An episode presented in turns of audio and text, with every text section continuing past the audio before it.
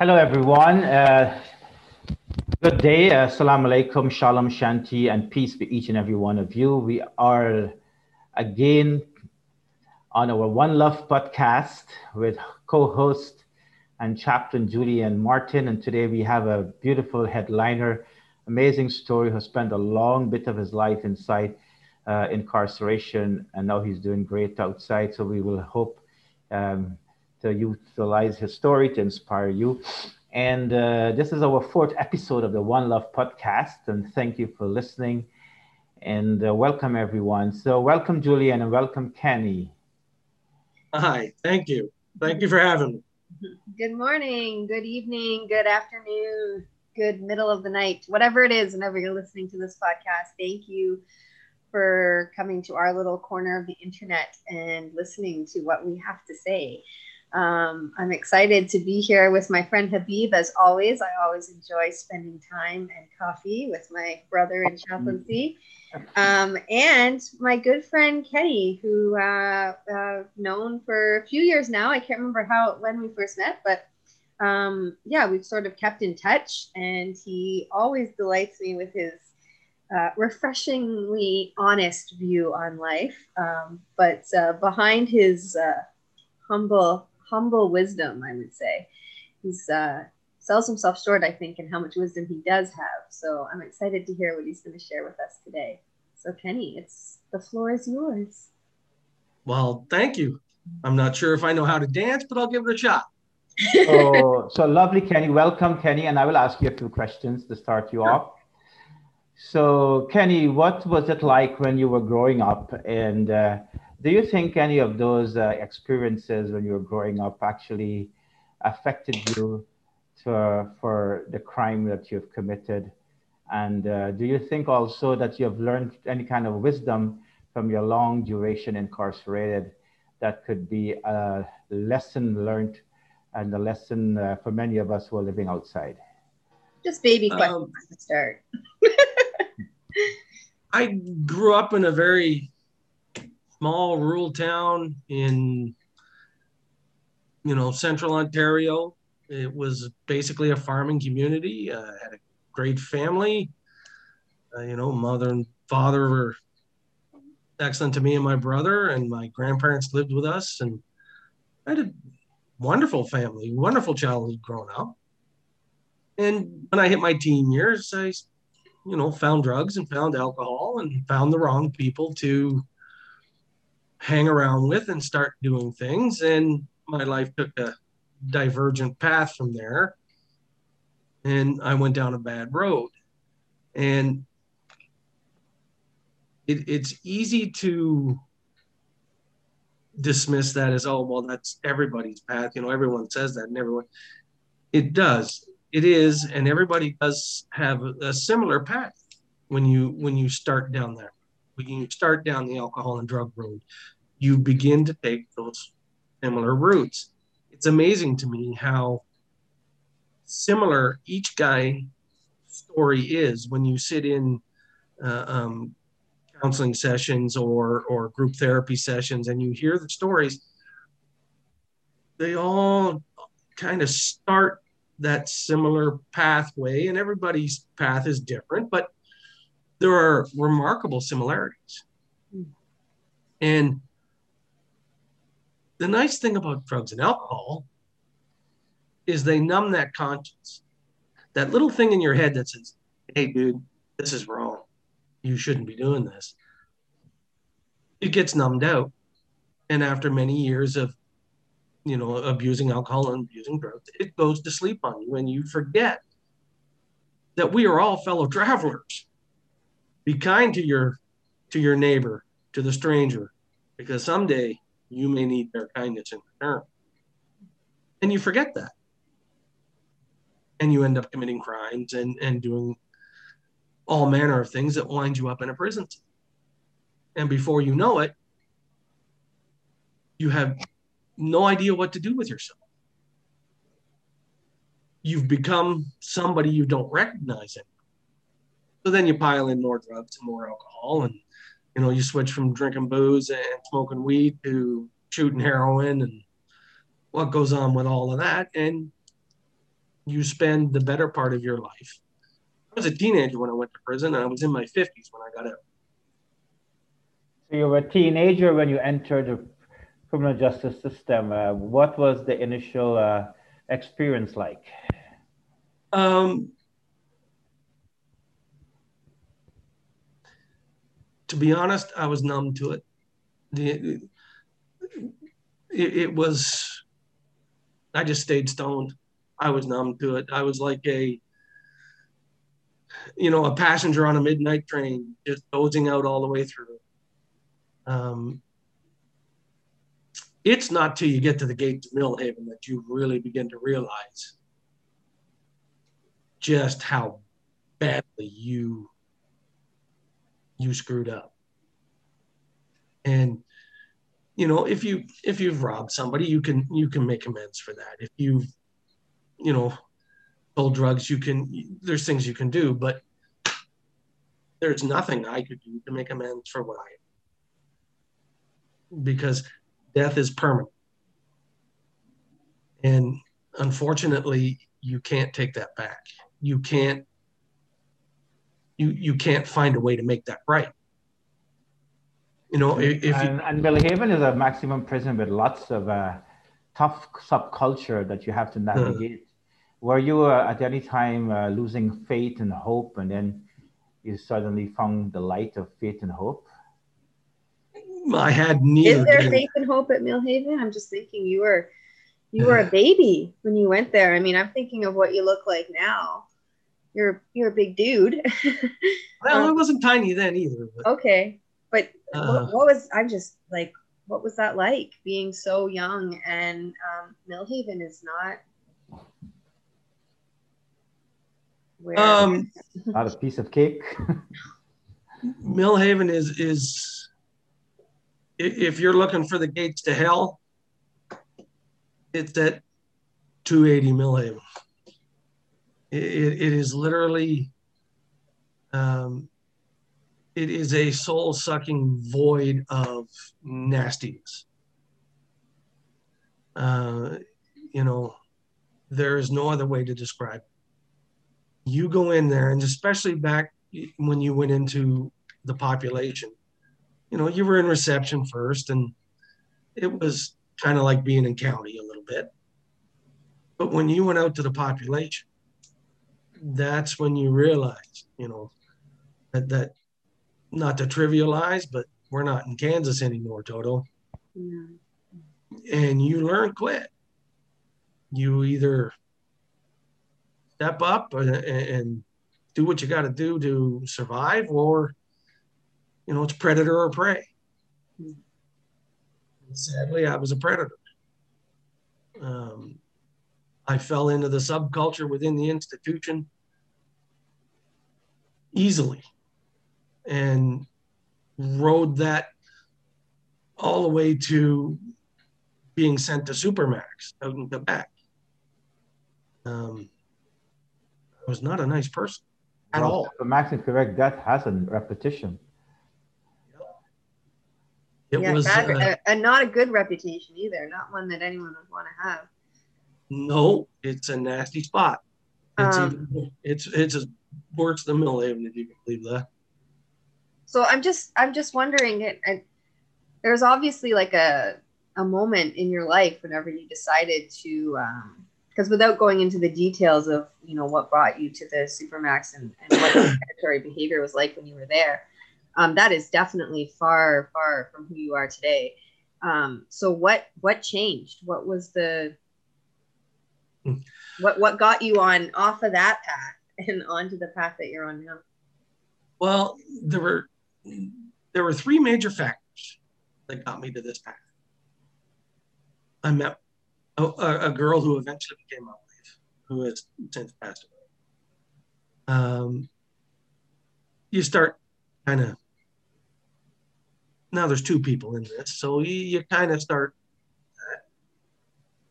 Come to the point where heroin wasn't doing it anymore. I couldn't numb that nagging feeling of something. So I got on methadone and, and, and started to clean myself up. I was at Joyceville at the time, a, a medium security institution. And then a friend of mine, well, there were four of us, but a, a friend of mine, we ended up getting kicked out of Joyceville and sent back to Millhaven. And he died of a heroin. Smartest man I ever met. Sorry. He was uh, Sheldon on the Big Bang Theory. Hmm. You know, he never forgot anything. Couldn't win an argument with this man to save your life because he remembered everything he ever said. Even you could No. win an argument with him? No, Wow. he, he was infuriating. So when I, you know, when it got him that easy, I thought, you know what, this isn't working. This, this, this I'm sitting in a in, a jail cell in Millhaven. My friend has just died. You know, uh, I have a wonderful family who will have been beside me every day. This isn't working. So I, like it to this: you reach a pa- you reach a point where you have three paths set out before you. Continue doing what you're doing, and you will spend the rest of your day sitting in a jail cell somewhere, doing no good for nothing. Change everything there is to change about you, and maybe, just maybe, you might have a chance at at release, Hmm. or you kill yourself. Oh, no. So, So you're, I in thresh- you're in the threshold of losing faith.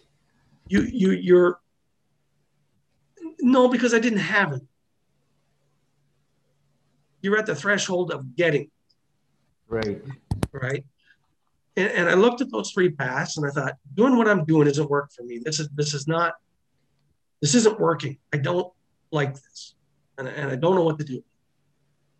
Killing myself, eh, I like myself too much, even though I'm messed up. I still like myself. So that left one path for me to go down. Change everything there was to change and maybe get a chance to. Now I got lucky that there were some professional people around me at the time that I managed to be in touch with, psychologists and and, and programs. When I hit that that zero, they were there for me. And like I say, my my family, I, I can't there are not enough good words in any language to describe them. Um, they are they are just un, unreal. So you were saying uh, your family was still in touch with you, which is rare. Many of the guys they lose touch with their families after I incarcerated. yeah, it, it saddens me when I see how many guys in there who don't know what the visiting room looks like because they've never seen it. I am the, I'm a very rare and very fortunate individual that that didn't happen. So I started down the path to change. Um, I just, uh, I, there was no choice. Prison was not working for me. Like I said, I like my, I like life, so that wouldn't work for me. So I had to figure out how to become someone different. And So do you have any? Uh, do you have any interesting uh, stories uh, while in prison that you maybe you know impacted someone's life? Well, um, there's been a couple, I guess. Um, you know, a, a- guy that I we knew, he uh, he had gotten into an altercation and had been stabbed in in his neck and was bleeding out. And nobody wanted to go near him because you know you don't get involved because it might. And somebody told me what was going on, and they said Mikey's in trouble, and where, and just went and grabbed him. Come on, dude, we're going to healthcare. You're you're dying standing here. He didn't know what to do. He wasn't, you know, and and you help a guy up to healthcare, and he's gone on. He lives out west with his his new wife, and he has a couple of kids, and he's Wow. doing very well. Um, Congratulations. Thank you for sharing that. you know, and there's there's been a few guys that Robbie, this young guy, Robbie, he was just a kid and ended up in prison, sadly doing a life sentence, um, which he eventually appealed and and was convicted of manslaughter and time served. But he uh, he saw us and he saw, you know, because we were still using heroin and that stuff back then, and he wanted to try it. And I put the word out. Said anybody who gives him any heroin or morphine or any of the opiates will have a problem with me. I will drop on you like a hammer. Mhm. I, and I told Robbie, I said, look, kid, you're young. Yeah, you got life 10. You can be out in eight or nine. You'll still be in your 20s. You have a chance to have a life. Don't do what you see us he's doing. This is a this is a guaranteed way to keep him inside. Wow. So that's uh, that's very impactful, and I, I want to go to Julian. Julian, you notice that people still think of those who have been incarcerated as they have no sense of compassion and humanity and courage to stand up, uh, um, you know, against injustice. Uh, but this story is giving us a different light. Do you have any reflection on that? Oh, I think it's the yeah anybody who would think that um, because people are incarcerated that they don't have compassion or or deep empathy or remorse or any of those things. Is just obviously never spent any time talking to people who who have been in prison because um, I know in the in the relatively short amount of time that I've been really blessed to do this work, which is about 10 years or so, um, I've just been overwhelmed with the with the stories of, of caring and looking out for people. Um, and you know, it's just a reminder that um, that light is present in the darkness, right? So even though these places are um, places of despair and grief and trauma, there's also an incredible resilience and love and compassion and really a, a deep desire for for self-awareness. And that is something that a lot of people who are on the outside never take time to do. Never sit there and contemplate why do i do the things that i do? Why do i make the choices that i make? Um, because it's scary to do that right? To look at things that we've done that we're not proud of. And, and so um, i think it takes strength. And and as as kenny was speaking i was i was just saying i think um, it sounds like he was kind of even though he was in a really dark place he was also surrounded by love and it was coming at him from different angles right? You had your your family who's well people think oh well they have to love me. Um, you had your wife who who chose to love you. And then you had professional people who who loved you. And i know some people get their backs up when you say oh no a professional you can't be loving. But to me loving just means caring for the other person and wanting what's best for them. So i think absolutely that can exist in a professional relationship. Yeah. As Um, MLK says that justice is love in public. hmm so maybe we could go back to that a little bit. So you made the decision to get on the right path ken and then maybe you can because the one thing i've learned about prison too is that things take time. You got to have patience. Um it's uh yeah it takes time so how how long would you say once you made that decision to get on that path how long was your journey out 10 years, to that a bit pardon 10 years 10 10 years years. Wow. to get to a point where from the moment I decided things had to change to where I can say I am comfortably changed and becoming somebody I want to be. Mm, It, it, it was a good 10 years. It, it took a while. It wasn't, you know, it, wasn't well, I quit and walk away because a lot of people don't want you to do that. Mm. Just people depend on you doing what you do so they can do what they do. You know? And there was a lot of struggle and a lot of, well, there were a few slips along the road. You know, not as many as I would have thought, but there were a few. And we just kept plodding away at it, plodding away at it, going and going and going. And then, excuse me, I was at the um, Bath Institution the first time a parole officer started talking to me about maybe sending me to minimum security. Were you Which- surprised about that? I started having panic attacks. Hmm. Hmm. Wow. I mean, Panic I'm in my 40s at that point, and and you know, somebody kind of showed me a picture of the door and said, "You can walk through this," and and I started having panic attacks. I remember talking to a, a psychologist who I have a great deal of respect for, who worked there at the time, who was very instrumental in getting me to a good mental health spot, I guess you could say. And, and I talked to her, and, and I said, I'm in my 40s having a panic attack. And She started laughing. She says, "Uh, Kenny, you've been in prison longer than you were on the street. Wow.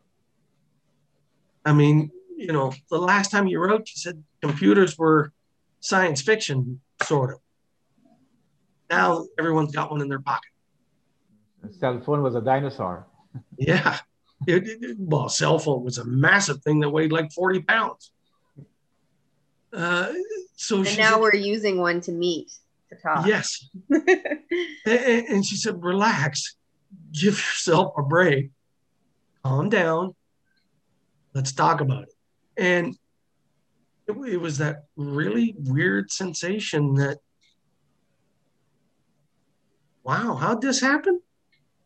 What, like, how did we figure this out? And in self destructive behavior, I screwed up and got sent back to Warkworth because, well, that's how you do it Yeah. and I it was a I was about to Warkworth I think a year, maybe two year and a half, two years in, and went to Fenbrook. I was there a year and a little bit, and my parole officer said, "You know what? I'm tired of you. I'm going to send you over to Beaver Creek." Uh, what? Uh, pardon? yeah, she says you're holding up space. Get out. That's literally what she said. You're holding up space. Get out. And That's a sent me to huge Beaver Creek. compliment. Yeah. People who are listening might not get that, but that's a pretty big compliment. I'd reached that point up. Yeah, you don't usually get that transfer from medium to minimum if you agree. That No. easy. And because she she looked at the totality of my file, and if you looked at on paper, yeah, it's bad. But then somewhere along that paper trail, things begin to shift. Hmm.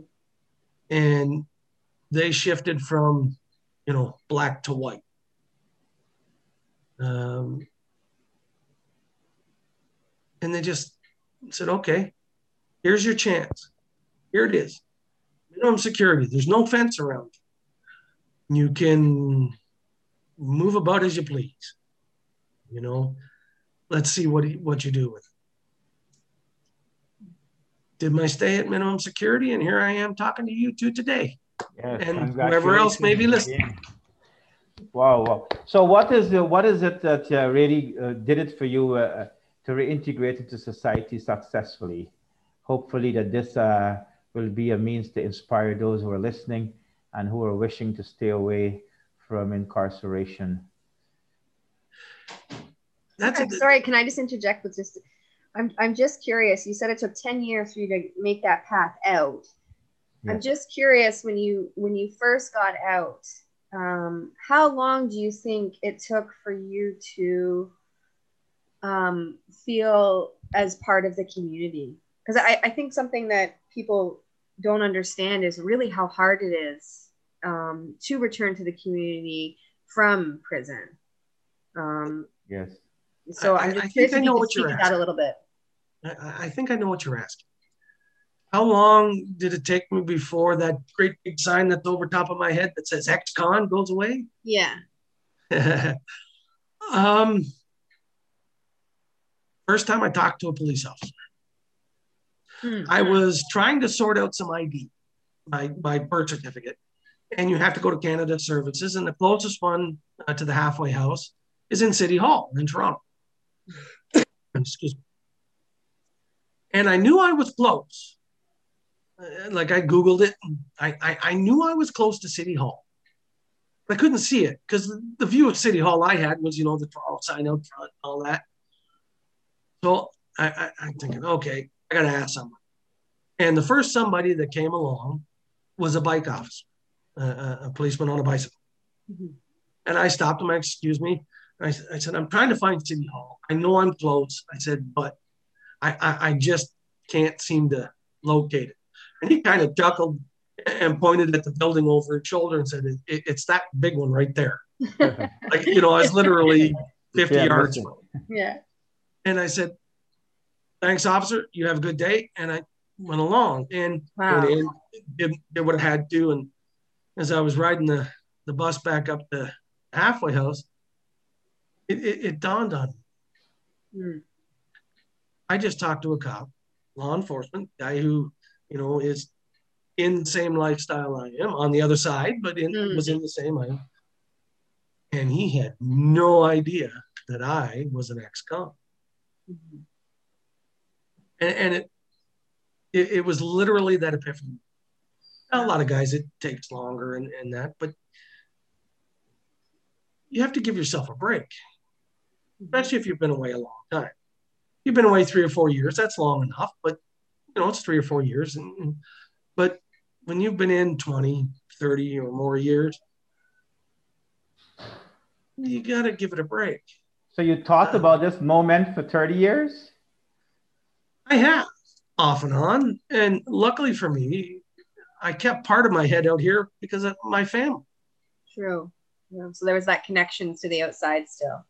I still had that connection mm-hmm. And I kept current. You know, I used to watch the news all the time and you know w5 60 minutes i kept i kept my my brain working well i wasn't oblivious necessarily to, to how things were it is a culture shock however uh, it took me a while i'm still trying to figure out all the things on my smartphone but uh, Everybody's in that boat, Ken, for what it's worth. There's, yeah. I think you're smarter than Only the four and five year olds really know how all the technology works. All the rest of us who are on the other side of, of teenagehood have no idea what's going on. So don't worry. Yeah. well, that's what my aunt says. She says it's definitely a smartphone because it outsmarts me all the time. and Kenny right. is smarter than the smartphone. Oh, I try. But so, it, it what does a day look like for you now, Ken? What does an average day? What does an average day look like for you now? What's um, well, Monday through Thursday, I get up and go to work. Mm-hmm. Lovely. Um, you know, I work four 10 hour shifts. Uh, and then I got three days off through the, you know, Friday through the weekend. Fridays, I usually go up and see my aunt. Um, and then Saturdays, hang out with the family. Um, I have a friend who's in my bubble, so we're not outside the COVID restraint. Mm-hmm. Uh, I'll go over and see her, and her three daughters are. I'm Uncle Kenny. Mm-hmm. Her three daughters are are my heart. I've known them all since they were born, um, and I love them to pieces. They are just the sweetest thing. Oh, I bet you're a great uncle. Oh, lovely. So Uncle Kenny also found love. That's amazing. It uh, it is. It is. And the, the three of them, I mean, they, they used to come see me at least once a month inside. So they know where I've been. Right. Um, they don't care. They, they, they really don't. Of course, they also know Uncle Kenny's a soft touch and well, they see whatever the they want, whatever they want, they get. They see the whole person, right, Ken? And I think that's important. It, it's nobody should be defined by what they did 30 some odd years ago, regardless of what that was. So, right. like you said, um, you work hard, you know, you work, um, you care about your family. That that's what needs to be focused on now, not not who you were 30 years ago. Yeah, I, I agree with that and I disagree with that. Yeah, um, I agree with it in that you're right. When you're a screwed up, messed up individual who has no idea of anything, yeah, I understand. But in the same part, all that experience defined who I am now. Hmm. It brought me to this place. It is a tragedy that it took such dramatic action to do that. And, and I wish I could. I wish I could have done it a different way. Could have done it a different way. Um, so, are you planning to publish your story, uh, Kenny? Pardon? Are you planning to publish your story? Are you going to write one day? I think that's what he's trying to get at. Keep in mind, Habib has written multiple books, so he thinks that it, anybody should just write a book. He doesn't realize how difficult it is. um,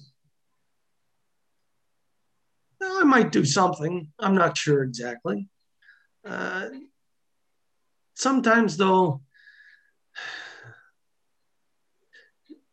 uh, the pain it can cause is not worth the the the cathartic nature of it. Mm-hmm, mm-hmm. Um, you know, when I was getting released, I my parole officer inside and I. I mean, I drove her crazy uh, uh, with because I didn't want any victim impact. I didn't want anything I did to impact the victims of my crimes any further. So I wanted to make sure that the place I chose to live and, and be a citizen would not impact their life in any way mm. further. And she got pissed at me eventually because I drove her crazy. Very this is it, it is very important that have caused enough pain. We don't need to do any more. So to write a book yeah, that might be painful. Mm-hmm. Um, All right. So our time is up. Uh, thank you, Kenny. Uh, your, your story definitely is unparalleled and it's intriguing. And I'm hoping that listeners will be inspired by this. I will leave Julian for some parting reflection and then you will have the final word. Mm-hmm. All right. Um, hmm, parting reflection. Well, I think um, you know, when we were talking a little bit ago, and you mentioned something about you know being on the threshold of, of faith, made me think of um, the the words of Martin Luther King Jr. Um, which I mean, it's Black History Month, so maybe I'm just constantly thinking about his words. But um, he once said, "Faith is taking the first step, even when you don't see the whole staircase." And wow.